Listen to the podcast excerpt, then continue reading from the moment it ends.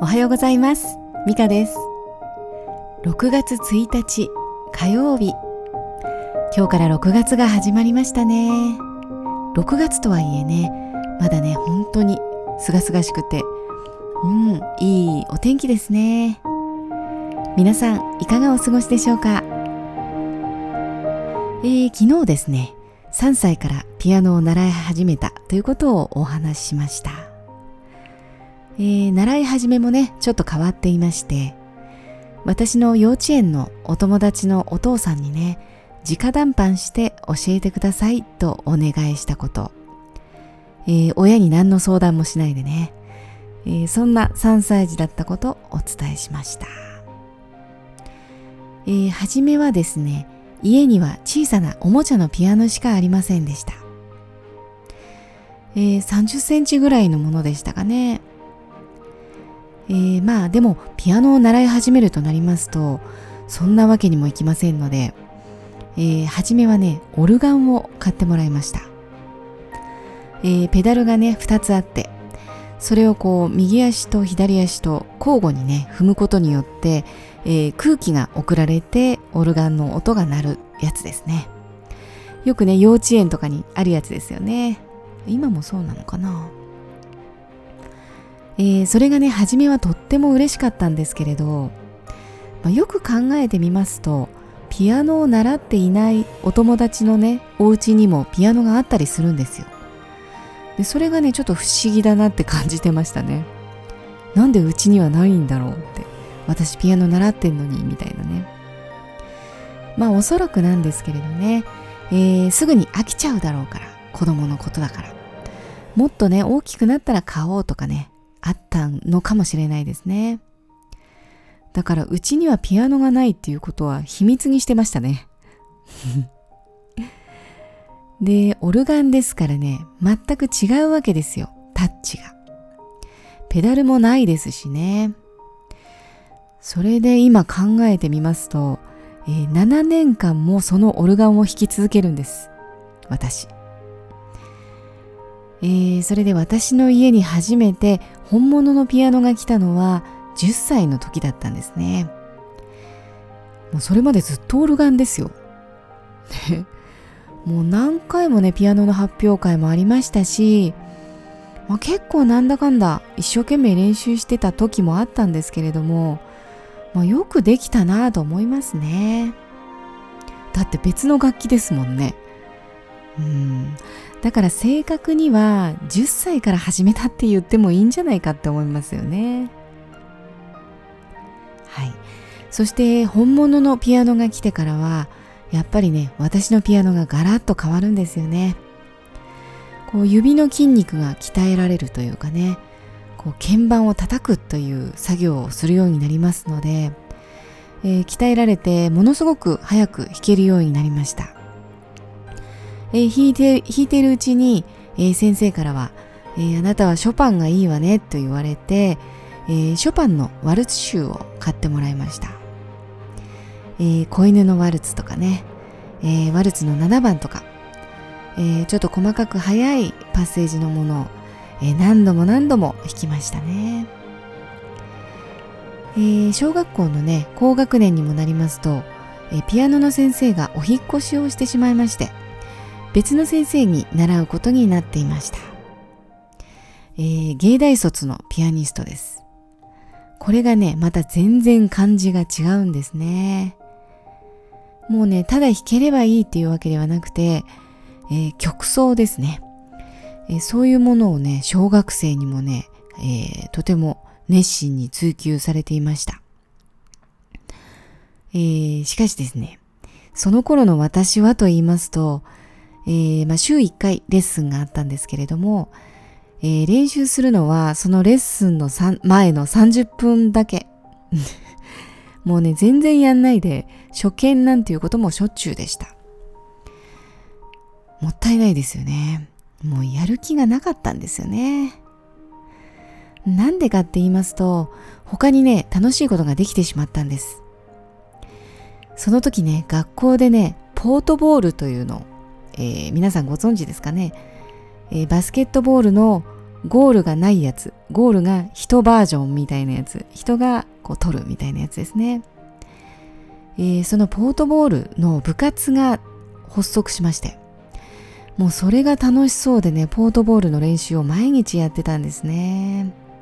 楽しそうでというか楽しくてやってたんですね。でね私はねもともとねスポーツがすごく好きで得意だったんですね、えー、足がねまずすごく速かったんです。今では考えられないんですけどね、えー、短距離走でも長距離走でもだいたい学年でね12番っていう感じでしたね、うん、男子にも負けない感じで、えー、幅跳びなんかもねトップだったと思います。なんか大会とかに出てたと思います。もうね運動会は大好きでねもう大活躍でしたね。もうすいませんまさかの自慢入っちゃいましたね。もうねスポーツはねそんなに努力しなくてもね楽しめたんです。えー、そしてひたすらねもうやんちゃな女の子でしたね。そうもしかしたらね兄2人がいるんですけれどもその2人に鍛えられたのかもしれません。うんそうですね、うん、小さい頃ね、えー、まあ幼稚園に入るか入らないぐらいかのからの頃からよくね兄たちと一緒に遊んでてえー、私小さいからね、よくね、巻かれるんですよ。ひどいですよね。一緒にいてもね、私がね、いつもくっついて歩いてるのがね、兄たちはちょっとね、鬱陶しかったんでしょうね。えー、だからどっかに行っても、こう、急にダッシュして、えー、巻こうとするんですよ。でね、私はね、頼りは兄たちしかいませんからね、もう全力で、もうそれこそね、命がけで追いかけるわけですよ。もうこれで、ねはぐれたらもう命は終わるぐらいの勢いでしたからね。だからね足がものすごく速くなったんです。もう死活問題が人を作り上げたって感じですね。そんな感じでしたので、えー、まあ陸上部にもね誘われたりもしたんですけれどもまあああいうね一人で黙々とこうストイックにね取り組むようなタイプではなかったので、えー、陸上はできませんでしたね。えー、スポーツ人生はね結局その後大学4年生まで続きます、えー、私のねバイタリティと言いますか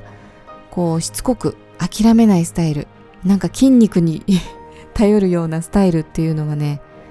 えー、やっぱりそのスポーツマン精神とやらから来てるのかもしれないですね。はい、えー、小学校5年生でね始まった部活。もうねすごく楽しくてその後ね1年でバスケットボール部になって、えー、本格的な練習が始まりました。そこではね副部長として部員をね引っ張るというような立場をやらせていただいてました。一方ねその頃中学生を前に、えー、ピアノの先生にはね音楽の道に行くつもりはあるかどうか問われましたね、やる気が見られませんからね。で、もしピアノの道を選ぶならば、えー、今からね、本格的に学ぶ必要があること、告げられました。えー、正直ね、ピアニストになることは小さい頃からの夢だったんですね。